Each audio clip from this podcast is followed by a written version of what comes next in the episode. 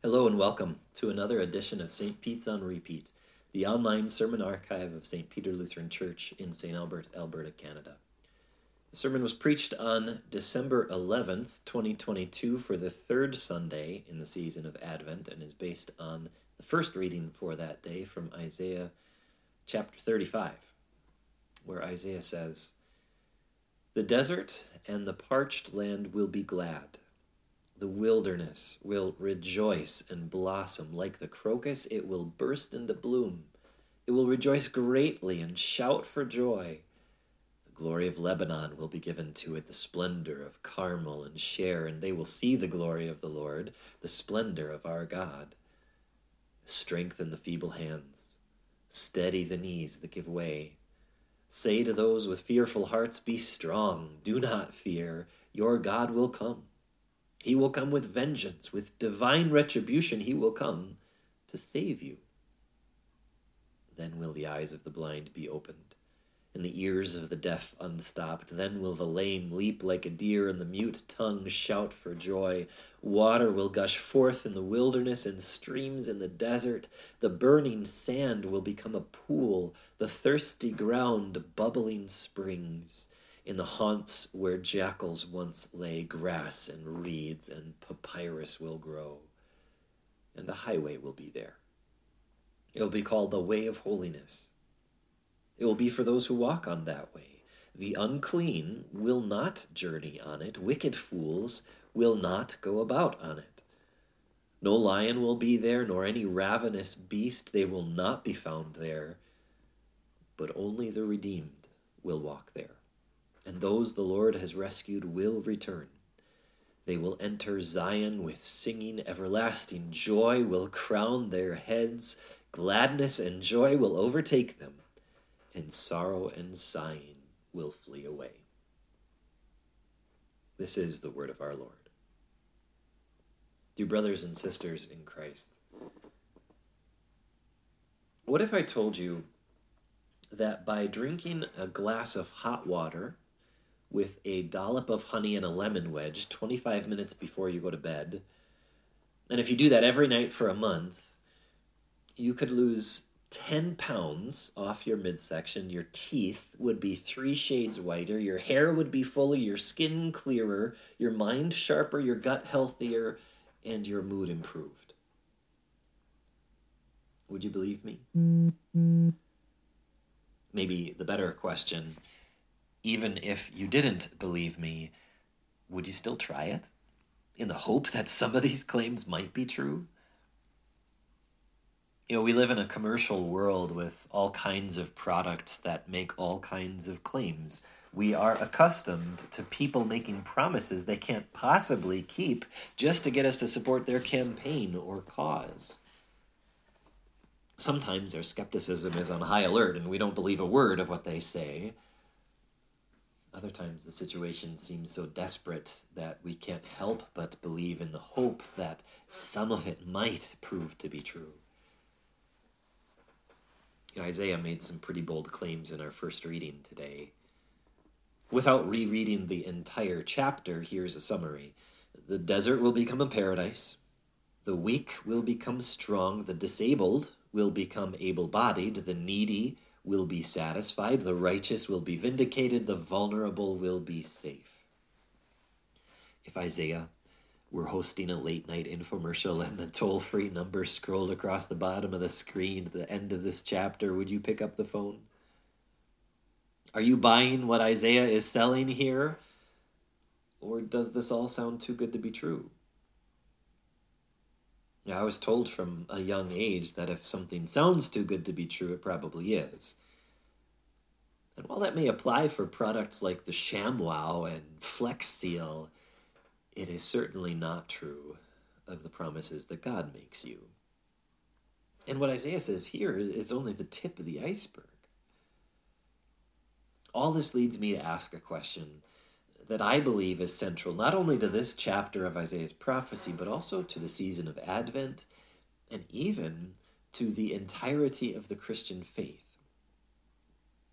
What can God do for you? What problems are you hoping that God will solve for you?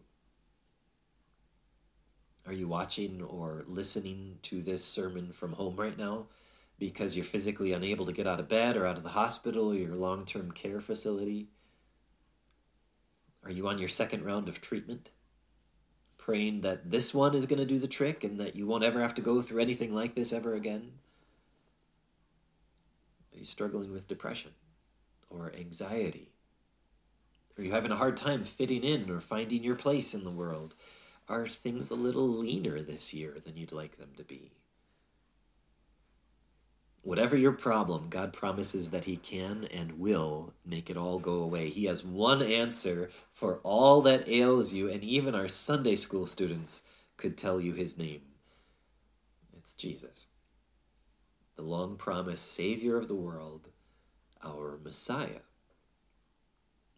Millions of people over the course of many millennia have put their hope in the Messiah. Adam and Eve did when they were kicked out of the garden and faced the prospect of living outside of paradise for the first time in their lives. Noah and his family put their hope in the Messiah when the wickedness of the world around them grew so great that God destroyed all but eight people on the entire planet. Jacob and his family put their hope in the Messiah after they had been enslaved in Egypt for 400 years. Daniel and the three men in the fire furnace did too when they had been carried off into captivity after watching their home be destroyed. For thousands of years before the first Christmas, people put their hope in promises like this from the prophets like Isaiah. The desert will become a paradise, the weak strong, the disabled able bodied, the needy satisfied, the righteous vindicated, the vulnerable safe. So you can probably understand the excitement when Jesus came on the scene and began ticking off these boxes. We heard it in our gospel today. When John the Baptist's disciples came to Jesus and asked, Are you the one who is to come, or should we expect someone else? Jesus replied, Go back and report to John what you hear and see. The blind receive sight, the lame walk, those who have leprosy are cleansed, the deaf hear, the dead are raised, the good news is proclaimed to the poor. Jesus was referring to this promise from Isaiah's prophecy when Jesus was going around performing miracles, he was fulfilling the promises God had made about the Messiah. He was giving people reason to believe that he was the Savior that they had been waiting for. Some people got really excited about this and, and started scanning the headlines every day to see when Jesus would finally overthrow the Romans. They organized rallies for him in Galilee. They, they threw a parade for him on Palm Sunday. But their hopes were dashed when the Romans were the ones who overthrew him. When he stood powerlessly before Pontius Pilate and was sentenced to a cruel and humiliating death on a cross. Some of the people who were so pumped up for him on Palm Sunday went home deflated when they saw him defeated. He can't be the Messiah. There's still danger. There's still fear. These promises from Isaiah have not been fulfilled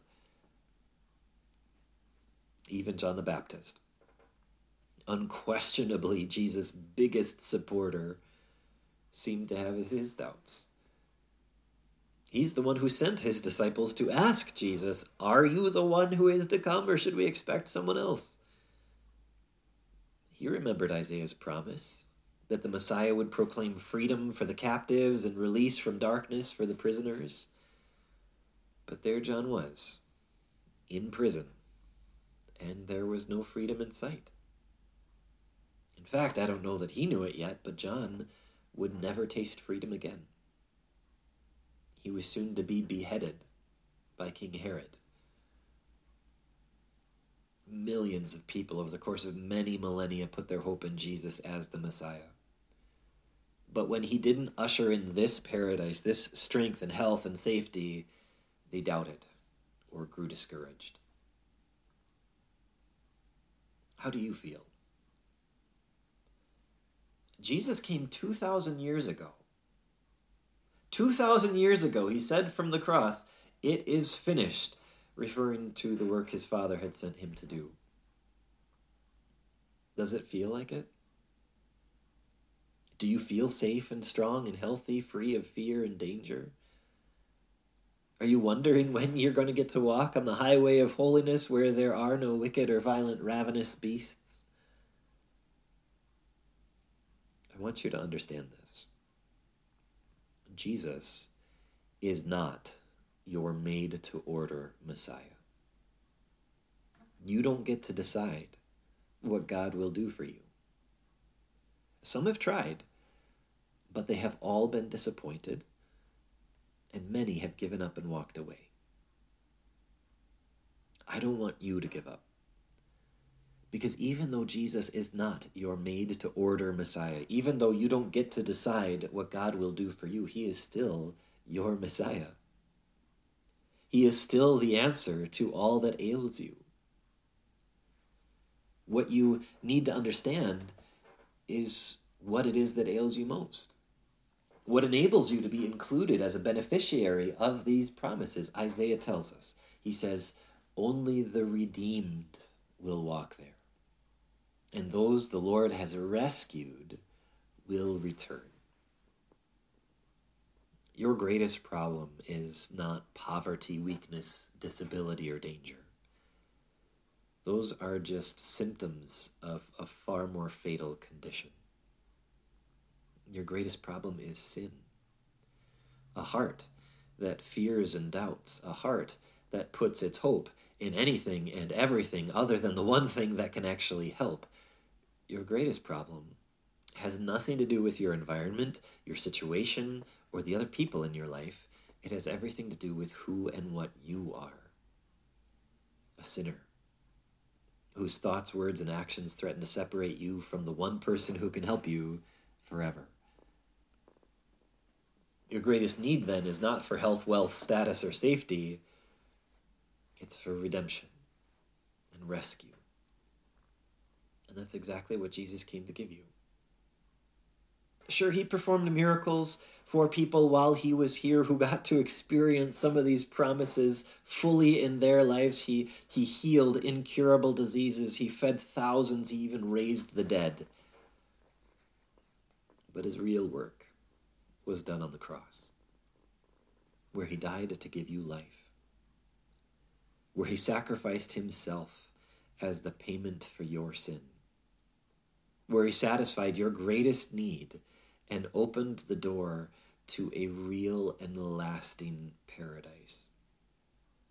And that puts you in the unique position that some theologians call the already but not yet. We already enjoy some of these promises. The desert and the parched land will be glad, the wilderness will rejoice and blossom. That's the work that God did in your heart when you first heard his word of life and forgiveness. He breathed new life into you and filled the God shaped hole in your life. He's given you meaning and purpose, but, but more than anything, he's let you know that you're loved. And for those of us who feel, especially at this time of year, like we're running on empty or that our lives are a barren wasteland, the good news of Jesus' love for you is like water that gushes forth in the wilderness. Strengthen the feeble hands, Isaiah says. Steady the knees that give way. Say to those with fearful hearts, Be strong. Do not fear. Your God will come. Our God has come. He was born at Christmas. He died on a cross to take away our sin and guilt and shame. He, he rose from the grave and took away our need even to fear death. Because by his resurrection, we have the promise that we too will rise from the dead and live eternally with him in heaven. Our God has come, and He promises that He will come back to take us out of this world of fear and feebleness and into our forever home with Him. A highway will be there, Isaiah says. It'll be called the way of holiness. It'll be for those who walk on that way. The unclean will not journey on it, wicked fools will not go about on it. And we may not be completely free from fools in this world. There are still violent beasts who seek to do us harm. But we have a fellowship here, in the family of God. Not all is lost. We have fellow Christians who walk on this way with us, who can support and encourage and understand us when life gets hard, who can defend and uplift us when we feel beaten down. We are a collection of the redeemed, those who've been rescued from our sins, whose Lord will return. Of course, we look forward to that day when sorrow and sighing will flee away. We look forward to the perfect paradise of heaven when these promises will be fulfilled in full. But that doesn't stop us from singing today. We live in the already, but not yet. We know these blessings in part right now. We will know them in full when Jesus comes back. He may not be our made to order Messiah. We may have to endure trials with patience. Our sickness, sadness, struggles may never go away this side of heaven. But Jesus is still the answer to all that ails us. We have temporary relief and comfort in his promises today. We have the hope of a problem free future forever with him in heaven. What can God do for you? He gave you Jesus your Savior from sin, your hope for heaven, today, tomorrow, and forever. He is not too good to be true. He is exactly as advertised and so much more. He has already fulfilled some of these prophecies. He will fulfill them all when he comes again in the end.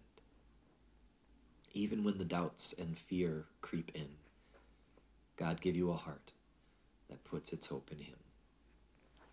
Amen.